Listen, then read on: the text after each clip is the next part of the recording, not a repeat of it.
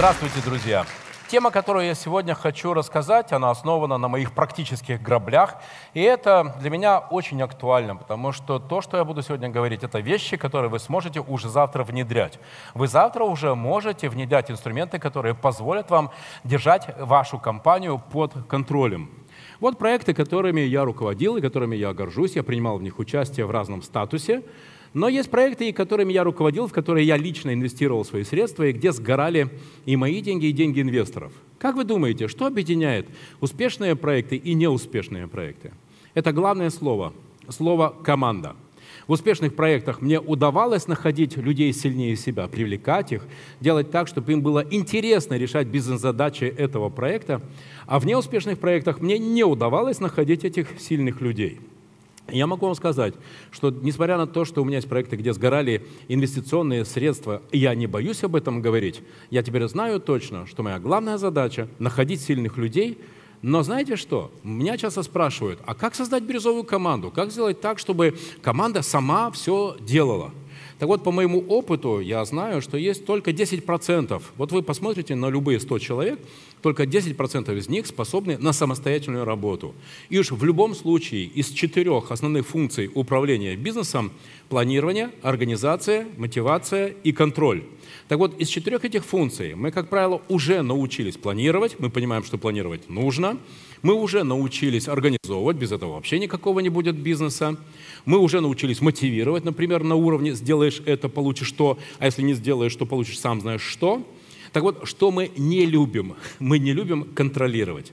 Так вот, проекты успешные отличались от неуспешных именно тем, что я не только находил сильных людей, но я и создавал такие инструменты контроля, которые были бы для команды, как бы это сказать, экологичные, органичные, и мне не приходилось слышать эту фразу «так мне работать или отчеты писать?». Кстати, наверняка многие из вас слышали эту фразу – это, это компания, которая меня приглашает, чтобы я поделился своими практическими знаниями. Итак, сегодня моя тема – как держать компанию под контролем. Поехали. Шаг первый. Будьте максимально конкретными. Что это значит? Я утверждаю, что Россия – это страна победившего Варда. Знаете, есть такая программа Word – а что это такое? Что это значит? А это значит, что мы каждый день с вами занимаемся огромным количеством вот произнесения этих слов. Бла-бла-бла, бла-бла-бла. Я вам что-то говорю, вы мне что-то говорите. Я вам что-то говорю, вы мне что-то говорите. И мы целый день друг другу что-то говорим. Это катастрофа. А, кстати, поднимите руки те из вас, кто себя узнает в том, что вы каждый день слушаете, когда вам сотрудники что-то говорят, или вы сотрудникам что-то говорите, бла-бла-бла, много раз вы говорите. Руки поднимите, пожалуйста. Ну вот, пожалуйста, все. А что же делать? Одна простая вещь. Я считаю, что самая главная программа, которую очень всем советую внедрять в компании как базовую, это Excel. Это величайшее изобретение человечества после, конечно, колеса и электричества. Почему? Да потому что Excel – это про цифры, а цифры – наши все. Потому что бизнес – это в первую очередь деньги, а деньги и управление деньгами – это контроль, понимание, анализ, управление, планирование цифр – Поэтому, друзья, для того, чтобы быть в компании максимально конкретным, для того, чтобы контролировать цифру, простите, для того, чтобы контролировать деньги, но, кстати, хорошая оговорка, нужно контролировать цифры. Поэтому забудьте общие слова. Знаете, как это бывает, когда на менеджерском собрании мы много работали, говорит какой-то из менеджеров, ну, у нас мало что получилось. Это бла-бла-бла. Это вот тот самый ненавистный мною Word. А что же конкретно хотелось бы услышать? А, например, хотелось бы услышать, что наш план был сделать 35 звонков, получить 25 предложений КП, запросов точнее на КП, и после этого заключить 17 сделок и получить аванс по 15 клиентам. Это цифры, с цифрами можно работать. Уже можно понимать эффективность каждого звена, каждого уровня в воронке, можно считать конверсии. А что сделать, что можно посчитать с бла-бла-бла, я много работал, бла-бла-бла, у меня мало получилось? Ничего. Поэтому первое, что нужно привыкнуть, к чему нужно привыкнуть, друзья, это к тому, что компания – это прежде всего цифры. А как это в практике внедрить? А получайте. Поставьте себе за правило, что каждый понедельник в 13.00 вы собираете владельцев функций, ключевых сотрудников вашей компании, главного по маркетингу, главного по продажам, главного по логистике, главного по производству, главного по финансам, главного по HR. Ну, в общем, в каждой компании есть люди, которые отвечают за эти функции. И, друзья, Каждый из них в течение трех минут, не больше, три минуты, не больше, не бла-бла-бла, много-много минут, только три минуты, не больше. Три главные цифры. План, факт за прошлую неделю, по своей функции, план на наступившую неделю по своей функции и ресурсы, которые необходимы для того, чтобы выполнить план. Что объединяет эти три главные сообщения? То, что и первое, и второе, и третье можно как изложить? В виде чего? Цифр а не каких-то бла-бла-бла, мы будем много работать. С цифрами очень хорошо и удобно работать. Я понимаю, что и здесь многие присутствующие, предприниматели, собственники компаний, это такие одухотворенные люди, люди-продукты, которые умеют зажигать, которые умеют убеждать, и очень нравится сжечь, и вы такие типичные герои. Хорошо, не любите цифры? Нет проблем. Но первое, вам нужно научиться работать хотя бы с э, теми выводами, которые можно сделать на основании цифр. Потому что если вы этого не будете делать, то это все равно, что вы будете ехать в машине и не держаться за руль. Тогда не удивляйтесь, что доехали до ближайшей сосны. Поэтому первое, все равно четыре главные цифры вашего бизнеса каждый день контролировать очень полезно. Какие это четыре главные цифры? Первое, план-факт выручка. Второе, план-факт маржинальность. Третье, план-факт по сделкам – и, например, какой-нибудь из э, таких больных показателей, какое количество клиентов остались неудовлетворенные от работы с вашей компанией. Поэтому, друзья, цифры наши все. Следующий шаг.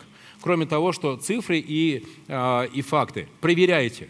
Очень часто бывает так, что вам менеджеры говорят какие-то объяснения. И вообще могу вам сказать, что я, наверное, уже превратился в профессора антиотмазочных искусств. Каждый день мы слышим какие-то объяснения о том, почему невозможно выполнить задачу. Например, потому что плохая погода. Я прихожу в магазин, открываю кассу, смотрю, что там маленькая выручка, и спрашиваю сотрудников, почему маленькая выручка? Мне говорят, Владимир, так плохая погода. Я спрашиваю, какая связь между плохой погодой и маленькой выручкой? А мне говорят, ну потому что все сидят дома, никто не ходит по улице, и поэтому никто ничего не покупает.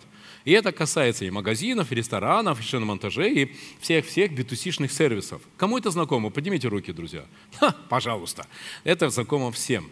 Ну ладно, в этом, наверное, есть какая-то логика, думал я. Хорошо, я приезжаю через две недели в магазин, открываю кассу, маленькая выручка – Почему, спрашиваю, маленькая выручка у сотрудников магазинов? Они мне говорят как маленькому, как наивному. Ну как же, Владимир, хорошая погода. Естественно, что у нас маленькая выручка. Хм, говорю я и спрашиваю, а какая связь между хорошей погодой и маленькой выручкой? Они мне говорят, ну как же, все уехали за город, все жарят шашлыки, поэтому никто ничего не покупает. Поднимите руки, кто это слышал, друзья? Какой я старый и мудрый. И вот я, вы знаете, долгое время думал, а как, как, как, какие должны быть условия для того, чтобы была хорошая выручка? Освещенность, магнитные бури, давление, э, солнечное. Вот, вот, вот какие должны совпасть критерии, чтобы была хорошая выручка? И я понял одну простую вещь. Единственный и главный фактор, который помогает, чтобы выручка была всегда на уровне плановой, это ваш личный контроль. Пример. О чем же я таком говорю? Представьте себе, что каждый из вас получил меня в качестве ропа. Кстати, давайте проверим, кто из вас хотел бы меня получить в качестве ропа? Руководителя отдела продаж. Поднимите руки, друзья. О, все. Спасибо.